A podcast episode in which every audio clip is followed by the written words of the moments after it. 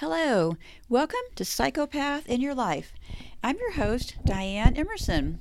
Today I'm going to be talking about just some general questions that I have because in doing a lot of this new research into these different areas, I have some questions that keep coming up for myself. So I just kind of thought I'd check in and see, you know, where you guys might stand with these questions. Um, you know, in the last show I was talking about, you know, in the past, you know, the majority of the public, and they still do believe this, that the psychopath population in the, in the amongst us, in the general population, um, people have been led to believe that is one in three of them out of a hundred.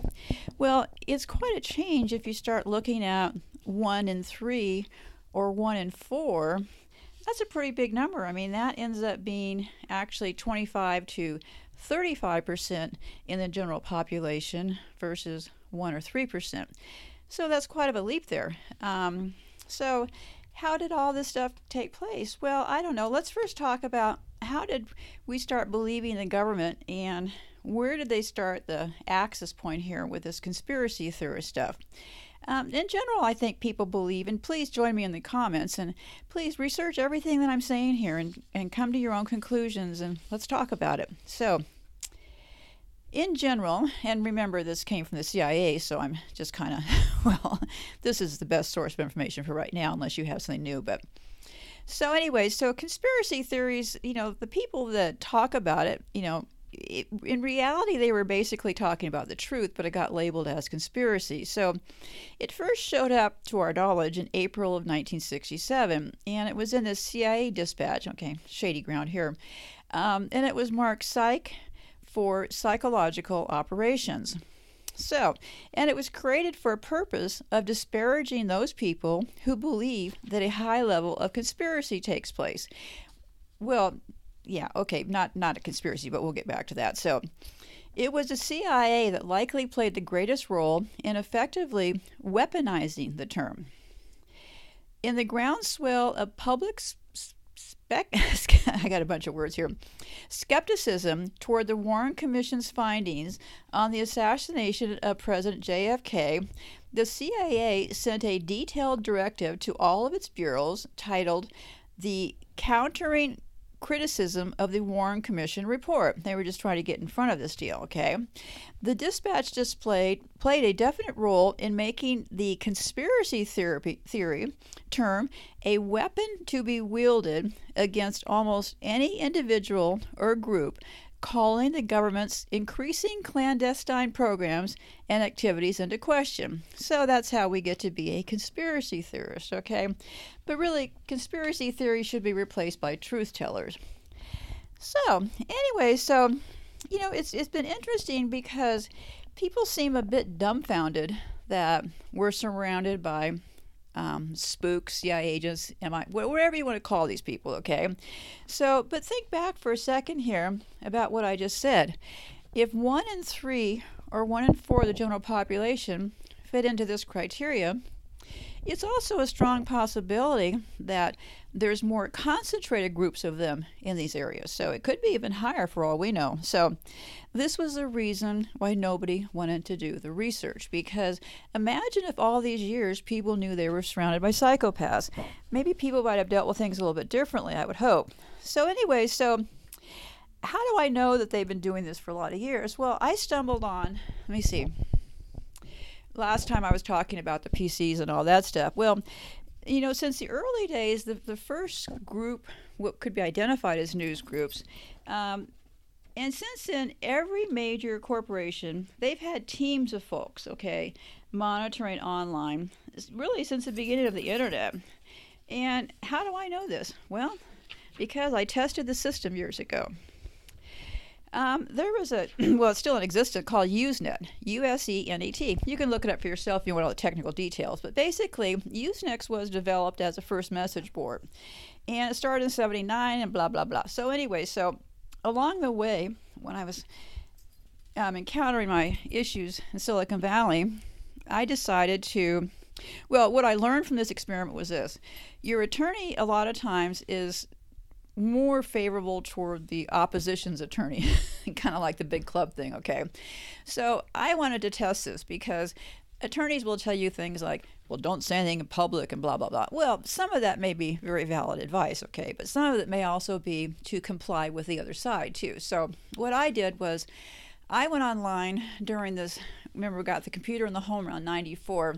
So that would have been about the time I would have found Usenet. And Usenet at the time was a lot of the engineers and stuff hung around there. So I went to the um, Usenet group and posted something nasty. Um, not me. I know you're probably sitting there shocked. I don't think it was. It wasn't like outwardly nasty. I wasn't like throwing out the f bomb or anything, but I just posted something right because I was testing the system. Well, so I sat back, and then the next day, in the mail, I got a, um, an envelope from my attorney, and I'm in Silicon Valley. They're in San Francisco, so it had traveled from Intel to my attorney um, the day I posted it. Got to him remember I didn't they likely faxed it to him right so I didn't have a fax machine then so I'm sitting there in my house so he has to email he has to uh, mail me snail mail me this right so it was one or two days after I made this post I can't remember exactly but it was fast okay so I get this envelope from the attorney and the post that I made on Usenet was circled and it said knock it off so so, if you think that people aren't all online, I got news for you. They have been online for all these years. So, time to kind of take a peek around here and start to um, take a look at where you're getting these sources. So, last time I was talking about all these signals and stuff. So, I put together a little list here, and I would really encourage you to take a look around yourself. So, if I can show you a list of all these people I'm going to name here, flashing the El Diablo, okay, which is the Satan, sing- Satan signaling. Um, I'll, I'll read you this list of people. It's a pretty good list of people, and go look for yourself, okay? Don't ever take my word for it, okay? And if you find I've said something wrong, please put it in the comments. So we have on this list, and I'm going to really butcher some of these names Anton LaVey, Michelle Obama, Barack Obama, Bill Clinton, Hillary Clinton, George Bush, Laura Bush, Jenna Bush, Dick Cheney, Dan Quayle, Sarah Palin, Mohammed, I got Mohammed J. Anyway, Pope Benedict, Pope Francis, Cardinal Tagle, Yasser Arafat, Maria Shriver, Francis Sarkozy, King Abdul, and Bono. So if all of these people are on film, now I didn't doctor, I, I don't know even know how to do Photoshop, okay? All, every one of these people is on film flashing El Diablo, okay? So you have to ask yourself this Is this just some random gesture? I don't know. Is it some hook 'em horn sign that they use at sporting events? I don't know. Is it some other symbolic gesture? I don't know. But why do you see the latest um, little star, this Billie L. Eilish kid? Why do you see all the kids in the, obvi- in the audience mimicking this? Hmm, I don't know. So, a lot of other things have been coming to my mind about this. And what I feel happened was about 20 years ago when um, kind of coincides with the internet, but um, what happened was, in my view, is that these, the, the deal was to separate the family. So what happened along the way was all these tools came along. And so now we're at the point, I don't need to re-go how we've progressed along with every tool, but now we pretty much, like I was talking about last show, we have one out of three people have all their money online. Well, maybe look around and I don't know, just in the last few weeks, um, people are saying, hey, give us your money, we'll give you free withdrawals. I always kind of wondered why banks could say, even if you have a big amount of money in there, well, you can only take out 200 a day. Where'd that come from? But now, look around. You'll see ads. Everybody's saying, hey, you can take out as much as you want, and oh, look, a free debit card. There's been a big push going on. So, anyhow, so I don't know who are these people and what's going on with this coronavirus. Anybody think about that one? Um, the coronavirus um, is now what they're being defined as an epidemic. Well, I don't mean to sound cold, but when did a couple hundred people become an epidemic? So I think it's a psyops, and here's why. Because it's about crowd control. Look at the epidemic already, okay? Starts in China, right? So now everybody's saying, let's cooperate with China. So I'm starting to read up on who, now, now they're going to be doing a vaccine, right? So you see where this is starting to go? So now there's this rush, and they're saying, well, in 90 days, we're going to have a vaccine. Well, what all this is doing is starting to normalize things. So just look around. For example, they're making room on bases here to quarantine a thousand people. What'll happen next when they need to quarantine 10,000 people? So now what's going to happen is there's this rush to do the vaccine. But before we even get there, everybody always blazes right past how it gets started. Go look at the, um, you know, they're all over these announcements. You, you, can find these people live just about anywhere. But did you notice anything about the people making these announcements as far as this big epidemic? Did you happen to notice their logo sitting behind them? Did you did it register with you that this is the World Health Organization run by the United Nations?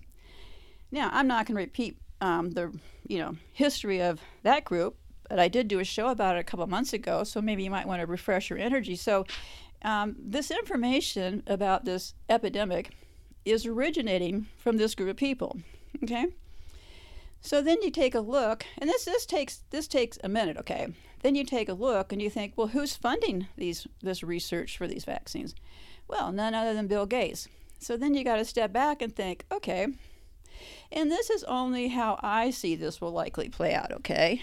Well, people are going along with because I saw a few people. I just glanced on Twitter, and they were already saying, "Well, everybody's got to go along with China. Let's support them." Okay, so then probably what'll happen next is the vaccine's coming out really soon. Um, how they dreamed this up so quickly is a mystery to me because within days they had, you know, figured out the, the code and everything within days, minutes practically. So whipping it into production now. So where could this go? Well, definitely you'll probably need this vaccine to get into China. If you're in China now for a few months, you're probably going to need it to get out to go anywhere. So that takes care of China, right? Pretty big population. So then, um, let's say the people that are quarantined here, let's say they extend their quarantine.